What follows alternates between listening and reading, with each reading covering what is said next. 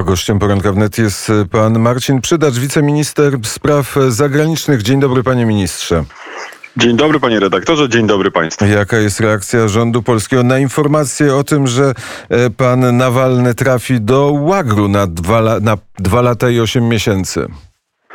Wczoraj pan minister Rao opublikował oświadczenie, w którym wzywa władze rosyjskie do zaprzestania represji tak wobec samego Aleksieja Nawalnego, jak i wobec jego współpracowników, osób popierających. Minister wskazywał na konieczność przestrzegania podstawowych praw i zobowiązań, jakie przyjęła również na siebie Rosja, więc ta ocena jest jak najbardziej negatywna. Równolegle oczywiście to, co jest ważne, to nie tylko wezwanie samej Rosji do przestrzegania podstawowych zasad, ale również reakcja świata zachodniego i tutaj liczymy na to, że świat zachodni będzie brał twardo w swoich działaniach i w swojej polityce te aktualne wydarzenia, jakie obserwujemy w Rosji. I liczymy na to, że władze rosyjskie cofną wyrok sądu?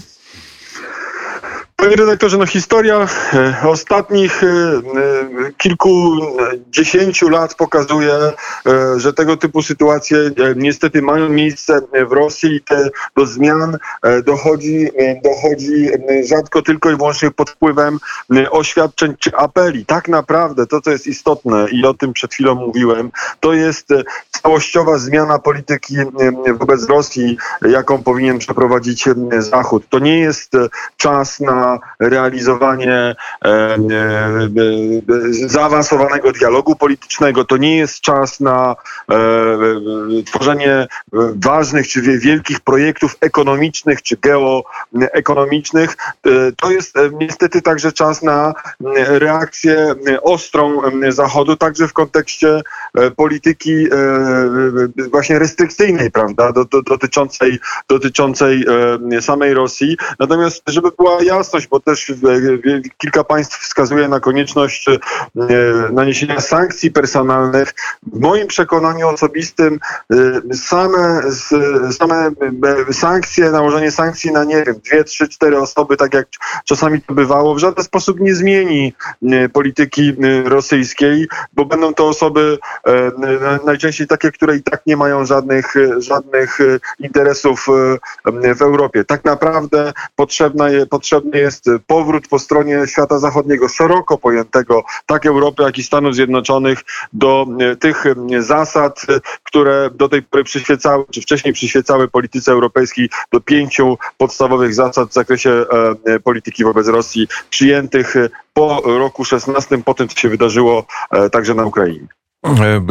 Wybuchła na początku stycznia, pojawiła się informacja na temat przeszłości ambasadora Polski w Moskwie Krzysztofa Krajewskiego. Czy jego życiorys, czy jego kariera polityczna w Moskwie będzie dalej kontynuowana, czy też ambasador Polski w Moskwie zostanie zmieniony? Pan ambasador Krajewski uzyskał akceptację dla swojej kandydatury przez całość Komisji Spraw Zagranicznych Sejmu Polskiego w 100% poparciu zarówno posłów koalicji rządzącej, jak i posłów opozycji. To daje silny mandat, czy w kontekście akurat polskiego ambasadora w Moskwie ma swoje znaczenie. Odebrał także odpowiednie dokumenty, listy uwierzytelniające z podpisem pana prezydenta, z kancelarii prezydenta. W związku z tym jest w sensie formalnym, ale także i politycznym wyposażony w mandat do tego, żeby móc służyć Polsce jako ambasador w Moskwie. Pojawiła się informacja o związku ambasadora ze służbami w PRL-u. Czy to zostało sprawdzone, zanim nastąpiła ta nominacja?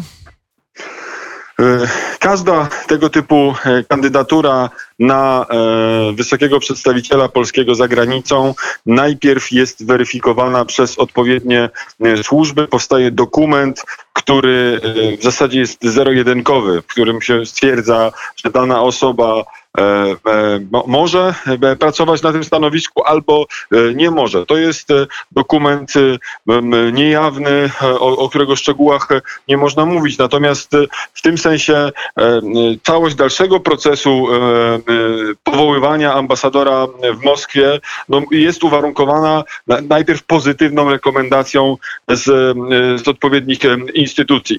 I gdyby nie ta pozytywna rekomendacja i pozytywne decyzje, także jeszcze za czasów pana ministra Jacka Czaputowicza, to całość późniejszego procesu pana Krzysztofa Krajewskiego, mówię tutaj o wysyłce do Moskwy, nie miałaby miejsca, więc ja, mimo że osobiście się nie zapoznawałem z tymi dokumentami, uważam, że skoro zostały wydane pozytywne rekomendacje, to znaczy, że wszelkie kwestie zostały tam wyjaśnione. Czyli na korytarzach w Ministerstwie Spraw Zagranicznych przy Alei Szucha nie mówi się o możliwości odwołania ambasadora.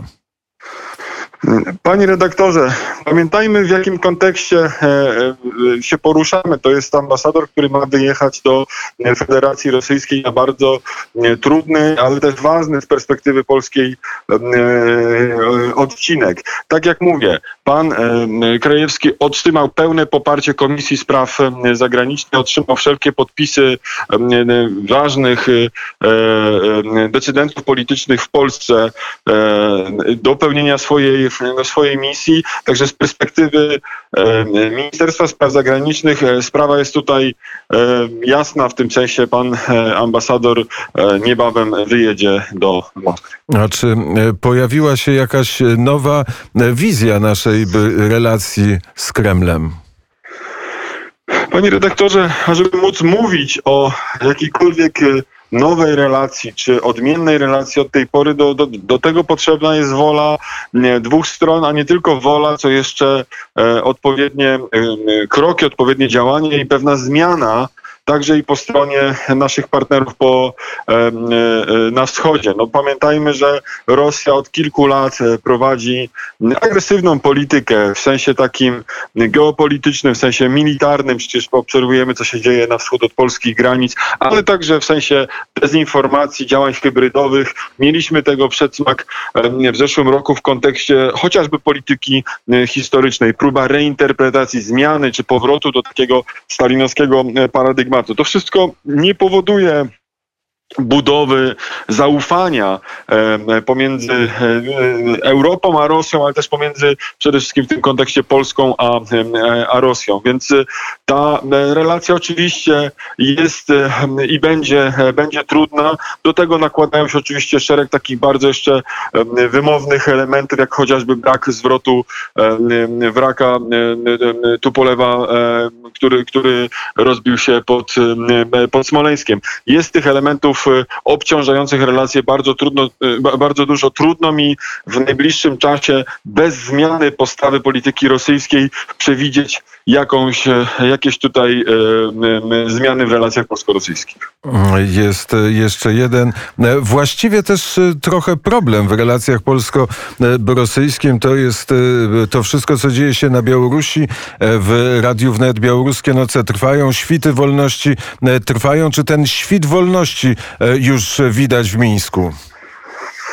Oczywiście sytuacja na Białorusi pozostaje bardzo dynamiczna. Widzimy cały czas, mimo bardzo niesprzyjających warunków, także i pogodowych, mimo dużych represji ze strony resortów siłowych i administracji białoruskiej, jednak Białorusini ciągle protestują i według wielu analityków, komentatorów ta fala nowych protestów wraz z nastaniem wiosny będzie obserwowana, będziemy jej świadkami, więc trudno jest oczywiście przewidywać, w jakim horyzoncie czasowym nastąpi zmiana. Widzimy też po samych ruchach Aleksandra Łukaszenki, który próbuje zwołać wszechbiałoruski zjazd, który już rozpoczyna dyskusję o zmianie konstytucji. Pokazuje to, że tam również dzieją się różnego rodzaju ruchy, które mają być odpowiedzią na to o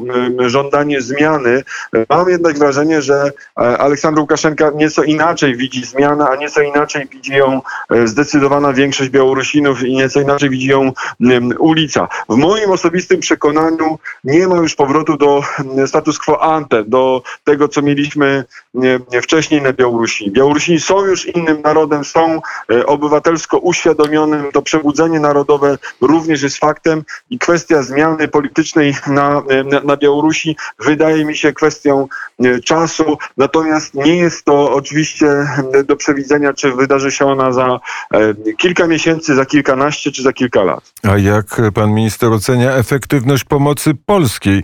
Bo Polska i premier Mateusz Morawiecki zobowiązał się do tego, że będzie wspierał to społeczeństwo obywatelskie na Białorusi, Białorusinów w ich trudzie. Nie tylko otworzył granice, uniwersytety.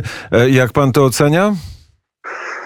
Oczywiście jak najlepiej. No, tutaj Polska jest absolutnym liderem, jeśli chodzi o wsparcie społeczeństwa obywatelskiego, jeśli chodzi o wsparcie mediów. Z kimkolwiek nie rozmawiam, czy po tej, czy po tamtej stronie Atlantyku, wszyscy to zauważają, widzą tą przewodnią rolę Polski w kontekście polityki wschodniej, w kontekście także wsparcia prodemokratycznych zmian na wschód od naszych granic i zauważają także bezpośrednie zaangażowanie samego pana premiera, ale także i innych ośrodków władzy, przeznaczania środków pieniężnych. Tych na media przecież jest naprawdę całkiem sporo. Gdyby nie właśnie tego typu projekty jak Białoruskie Noce, gdyby nie tego typu projekty jak telewizja Biełsat, radia, gazety, Białorusini nie mieliby szansy dowiedzieć się prawdy o rzeczywistości ich otaczającej. A przecież podstawą każdego ustroju demokratycznego powinny być niezależne, wolne media, które kolportują niezależną informację. I o to też Białorusi nas proszą. Tutaj warto także podkreślić reakcję społeczeństwa polskiego, które w zdecydowanej większości Polacy popierają te działania. To też daje dodatkowy mandat rządowi polskiemu do takiej pogłębionej aktywności. I tutaj się naprawdę dzieje bardzo dużo. Jeśli pan minister nie czytał, to polecam książkę Berezyńcy. Książka wybitna, wspaniała. Oczywiście. Czytałem, bardzo dziękuję. Wydawnictwo Arkana. Tak, polecam również. Wspaniała powieść, powiedział pan minister. Po tej i po tamtej stronie Atlantyku. Po tamtej stronie Atlantyku wielka zmiana, która ma wpływ na geopolitykę. Jak ta relacja układa się między nową administracją amerykańską a polskim MSZ-em czy Rzeczpospolitą? No tak, rzeczywiście to jest duża zmiana. W wielu kwestiach polityka demokratów będzie inaczej prowadzona niż polityka Donalda Trumpa czy szerzej republikanów, bo pamiętajmy, że zmieniło się nie tylko lokator Białego Domu, ale zmienili się też senatorowie. W związku z tym Senat, który odgrywa dużą rolę w polityce amerykańskiej, jest dziś kontrolowany przez demokratów. To daje ogromny mandat Amerykanom.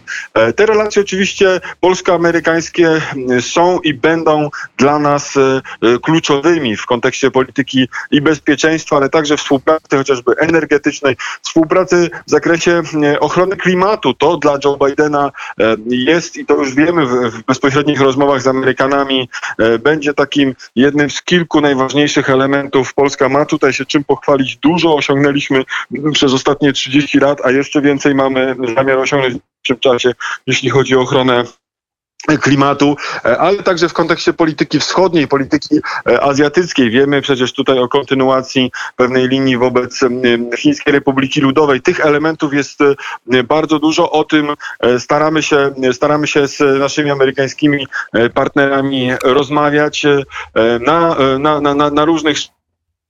Oczywiście należy się spodziewać również delikatnej zmiany w kontekście tych tematów, które są ważne dla demokratów. To kwestie takie charakterystyczne dla środowisk liberalnych, także i czasami dla lewicowych. To też będzie przedmiotem dyskusji w najbliższych miesiącach. Patrząc na wypowiedzi wiceprezydent Stanów Zjednoczonych, czy pierwsze decyzje Joe Bidena, prezydenta Stanów Zjednoczonych, to bliżej mu jest do ulicy. Pan minister obserwuje to wszystko, co dzieje się w Alei Szucha, bo mniej więcej naprzeciwko MSZ-u jest Trybunał Konstytucyjny, przed którym są manifestacje.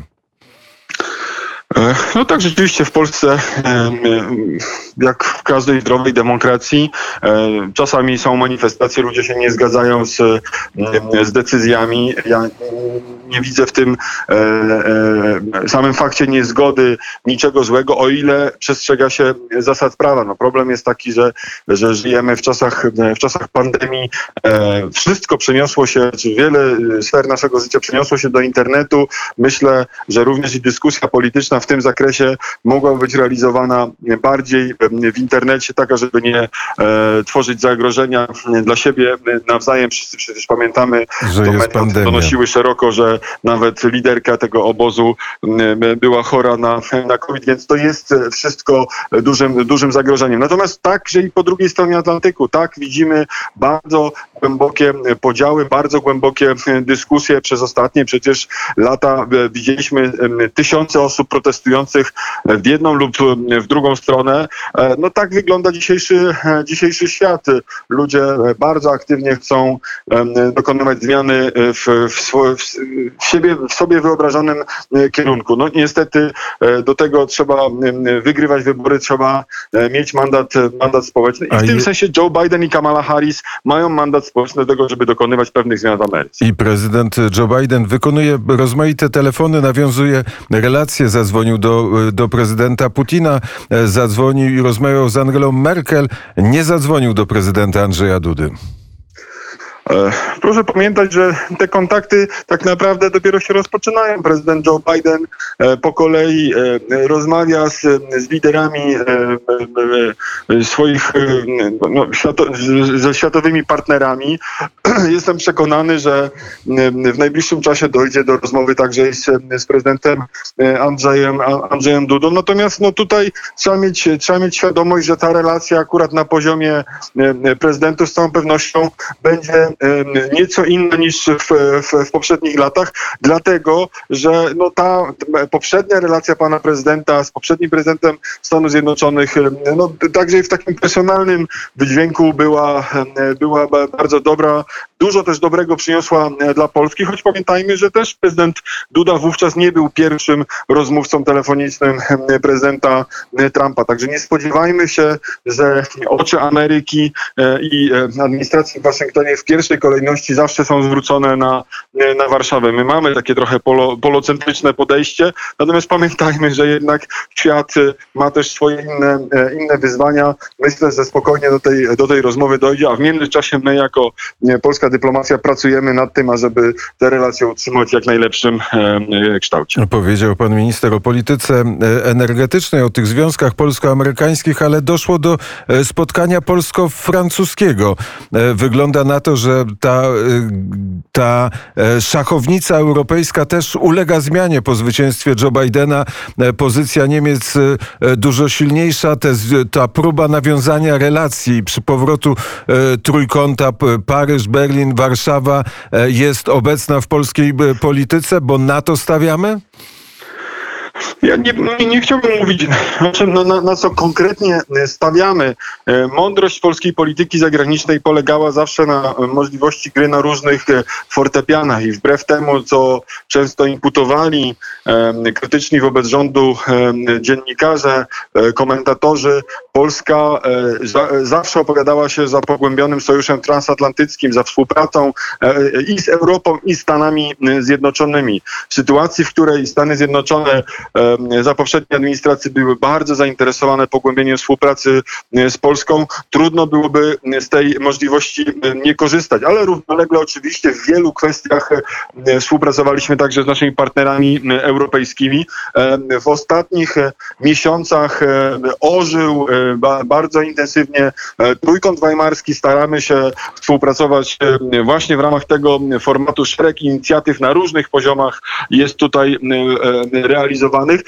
Oczywistym jest, że w pewnych elementach się nie zgadzamy, chociażby z Niemcami w kontekście Nord Stream 2, ale są takie sektory współpracy, w których właśnie taka operacja powinna być pogłębiana. Jeśli chodzi o energetykę, no, dla nas oczywistym jest, że powinniśmy reformować nasz system energetyczny. W tym miksie energetycznym zbyt dużo ciągle jest paliw konwencjonalnych, mówię tutaj o węglu. Rząd polski podjął decyzję, ażeby realizować politykę cywilnego wykorzystania energii atomowej.